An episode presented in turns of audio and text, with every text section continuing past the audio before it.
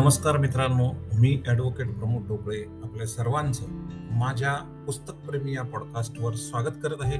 मित्रांनो आज आपण अतुल धामणकर यांनी लिहिलेल्या काना बारशिंग्याचं जंगल या पुस्तकाची माहिती करून घेणार आहोत परिचय करून घेणार आहोत. अतुल धामणकर यांनी सव्वीस वर्ष भारतातील विविध व्याघ्र प्रकल्प राष्ट्रीय उद्यानं आणि अभयारण्यांना भेटी दिल्या आहेत. कानाच्या जंगलातील टणक जमिनीवरील बाराशिंगा हा प्राणी आता नामशेष होण्याच्या मार्गावर आहे. जगात फक्त कानामध्येच हा टणक जमिनीवरचा बाराशिंगा आता उरला आहे. या बारशिंग्याला पाहण्यासाठी म्हणून अतुल धामणकर कानाच्या जंगलात गेले आणि काना जंगलाच्या प्रेमातच पडले. वेगवेगळ्या मोसमांमध्ये कानाचं वेगवेगळं रूप त्यांना सदैव आकर्षित करत राहिलं. त्यातूनच कानामध्ये त्यांनी केलेली भटकंती केलेलं निरीक्षण अभ्यास आणि नोंदी यातून त्यांनी हे पुस्तक लिहिलं आहे. या पुस्तकामधल्या चौदा भागांमध्ये अतुल धामणकर यांनी कानाच्या जंगलातील शिकारीचं थरारक नाट्य रंगवलं आहे. हे नाट्य आपल्याच डोळ्यासमोर घडत आहे असं आपल्याला सतत वाटत राहतं. जंगलातील शिकारी म्हणजे वाघ बिबळे कोल्ली आणि रानकुत्री यांनी तृणभक्षी प्राण्यांच्या केलेल्या शिकारीचं वर्णन आपल्याला पानोपानी वाचायला मिळतं. थरारक काना या प्रकरणात वाघिणीने दिवसा चितळाची शिकार कशी केली आणि ही कशी दुर्मिळ घटना आहे हे अतुल धामणकर यांनी सांगितलं आहे. वाघ बऱ्याचदा रात्रीच शिकार करतो. त्यामुळे आपल्या डोळ्यासमोर वाघाने केलेली शिकार पाहण्याचं भाग्य फारच थोड्या जणांना लाभतं असं ते म्हणतात. शिकारीचा हा खेळ बघत असताना अतुल धामणकर यांनी आपल्याला काही नियमही सांगितले आहेत. बघणाऱ्यांनी कोणतीही हालचाल करू नये आवाज करू नये. जंगलात जाताना भडक कपडे घालू नयेत. आणि मुख्य म्हणजे या खेळामध्ये भाग घेऊन शिकारी प्राण्यांना शिकारीपासून परावृत्त करू नये असं ते म्हणतात. जंगलाचे नियम हे मानवी जगापेक्षा वेगळे असतात. मानवी जगातील करुणा दया इथे लागू होत नाही. कारण जंगलातले प्राणी हे माणसांसारखे अन्नाचा संचय करणारे नसतात. केवळ भूक लागली तर आणि तरच ते इतर प्राण्यांची शिकार करतात. म्हणूनच त्यांना त्यांच्या अन्न मिळवण्याच्या शिकारीच्या खेळात जंगलात जाणाऱ्या प्रेक्षकांनी हस्तक्षेप करू नये असं ते कळकळीने सांगतात. एकोणीसशे त्र्याहत्तर साली वर्ल्ड वाईड नेचर फंड या संस्थेच्या सहकार्याने भारतात प्रोजेक्ट टायगर या योजनेला सुरुवात करण्यात आली. कानाचा व्याघ्र प्रकल्प एकूण एकोणीसशे एकोणपन्नास चौरस किलोमीटर आहे. त्यातील नऊशे चाळीस चौरस किलोमीटर हा कोअर झोन म्हणजे गाभा क्षेत्र आहे. एक हजार नऊ चौ चौरस किलोमीटर हे क्षेत्र एवढे क्षेत्र बफर झोन म्हणून घोषित करण्यात आलं आहे. याशिवाय काना जंगलाला लागून असलेली इतर जी जंगलं आहेत त्यांना टायगर कॉरिडॉर म्हणूनही घोषित करण्यात आला आहे. कानाच्या जंगलात सालवृक्षांची रेलचेल आहे. सालवृक्ष हा सदाहरित असल्यामुळे वर्षभर येथील जंगली प्राण्यांना सावली आणि आसरा मिळत राहतो. हिवाळा पावसाळा आणि उन्हाळा अशा तिन्ही ऋतूतील जंगलांचं वर्णन त्यांनी या पुस्तकात केलं आहे. या तिन्ही ऋतूंमधील वन्यजीवांचे वर्तन कसे असते हेही आपल्याला या पुस्तकात कळतं. घानाच्या जंगलामध्ये असणारी अथांग पूर्ण कशी निर्माण झाली? आणि त्यामुळे तृणभक्षी हरण चित्तळ काळवीट गवी नीलगाई सांबर इत्यादी अनेक प्राणी कसे वाढले हे आपल्याला इथे वाचायला मिळतं.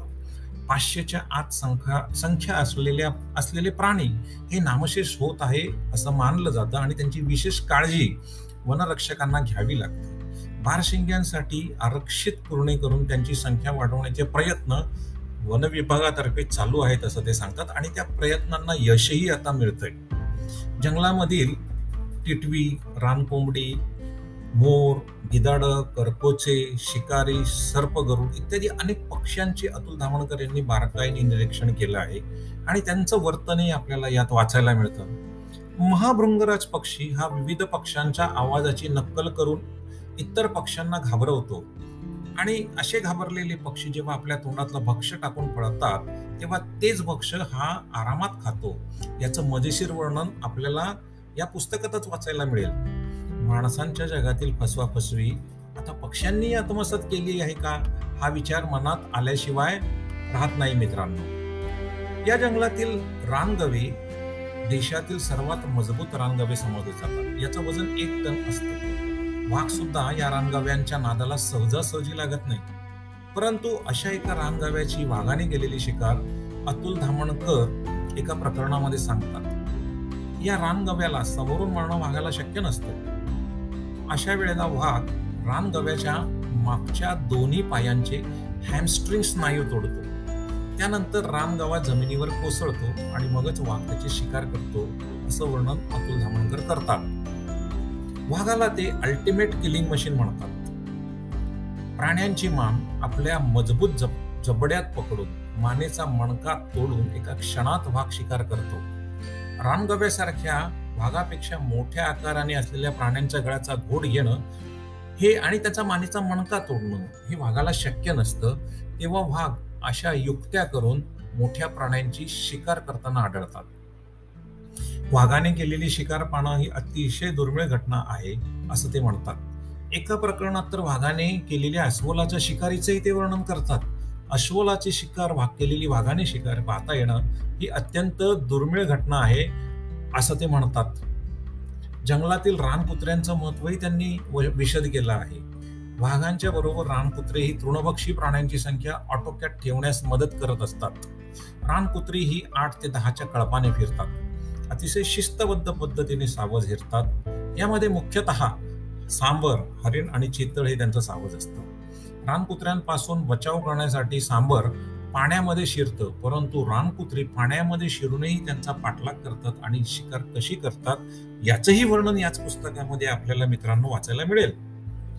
आणि जणू काही या सर्व घटनांचे आपण प्रत्यक्षदर्शी साक्षीदार आहोत असं आपल्याला हे पुस्तक वाचताना वाटत राहतं. वन्यजीव प्राण्यांचे अभ्यासक डॉक्टर जॉर्ज शिलर यांच्यावर अतुल धामणकर यांनी एक प्रकरण या पुस्तकामध्ये लिहिलं आहे. एकोणीसशे त्रेसष्ट साली डॉक्टर शिलर कानामध्ये आले. सुमारे चौदा महिने ते कानामध्ये राहिले आणि वन्यजीवांचं निरीक्षण त्यांनी केलं. या अभ्यासावरच आधारित त्यांनी the year and the tiger हे अतिशय वाचनीय आणि महत्वाचं पुस्तक लिहिलं आहे. डॉक्टर जॉर्ज शिलर यांनी आफ्रिका चायना भारत आणि जगातील इतर अनेक राष्ट्रीय उद्यानांमध्ये जाऊन विविध प्राण्यांचा अभ्यास केला आहे. कानामध्ये बाराशिंगाचा दोनशे बेचाळीस तास चित्राचा दोनशे सत्तावीस तास नीलगाईचा एकशे तेहतीस तास रानगव्याचा ब्याऐंशी तास आणि सांबार सांबाराचा पंचेचाळीस तास अभ्यास म्हणजे निरीक्षण करून त्यांनी त्यांच्या वर्तनाचा नोंदी केल्या आहेत. त्यांच्या या अभ्यासामुळे तृणभक्षक जनावरांबद्दल अतिशय मौल्यवान माहिती प्रथमच जगाला मिळाली.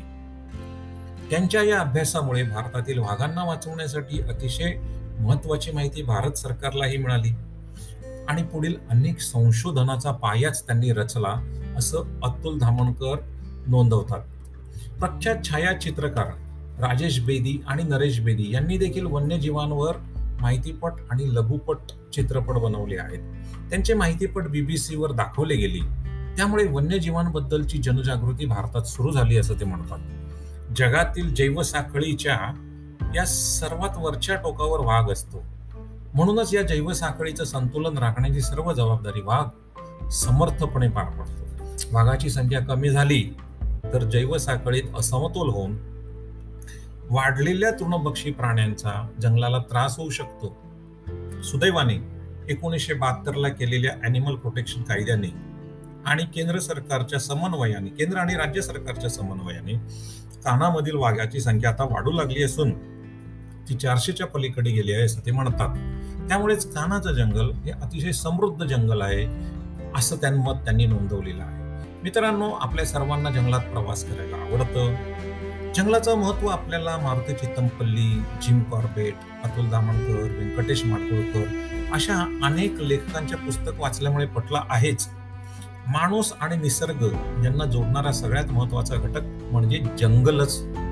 होय जंगलाशिवाय मानवी अस्तित्वाची कल्पनाही आपल्याला करवत नाही. पृथ्वीवर प्राणवायूचा अविरतपणे पुरवठा करण्याचं महत्वाचं काम जंगल जंगल करतात. ती जंगलं समृद्ध होण्यासाठी वन्य प्राणी अत्यंत आवश्यक आहे जंगलात राहणाऱ्या वन्य प्राण्यांनी केवळ जंगलच नव्हे तर मानवी जीवनही समृद्ध केलं आहे. आपल्या पूर्वजांनी वानप्रस्थाश्रमाचा सांगितलेला मार्ग हा अत्यंत महत्त्वाचा आहे. जीवनाच्या उत्तर आयुष्यातच नव्हे तर जेव्हा जेव्हा शक्य असेल तेव्हा तेव्हा आपल्याला जंगलात भटकंती करणं हे आवश्यक आहे हे या पुस्तकाच्या वाचनानंतर मला कळलं. लेखक अतुल धामणकरांना अनेक थरारक आणि रोमांचक अनुभवांना सामोरं जाण्याची संधी मिळाली. त्यांच्या याच अरण्य वाचनाच्या डोळस अनुभवांना या पुस्तकात उगवत्या भाषेत त्यांनी शब्दबद्ध केलं आहे. जंगलात नित्य घटणाऱ्या अनेक घटनांचा जबरदस्त अनुभव या पुस्तकाद्वारे वाचकांना चार भिंतीत बसूनही घेता येणार आहे. म्हणून हे पुस्तक नक्की वाचा आणि आपलं भावविश्व अरण्यासंबंधीचं आपली माहिती आणि ज्ञान हे समृद्ध करा. धन्यवाद मित्रांनो. पुन्हा एकदा भेटूया अशाच एखाद्या पुस्तकाच्या परिचयासाठी. आणि होय तुम्हाला जर तुमचा काही अभिप्राय नोंदवायचा असेल तर तो तुम्ही जरूर रेकॉर्ड करा. पुन्हा भेटूया. C you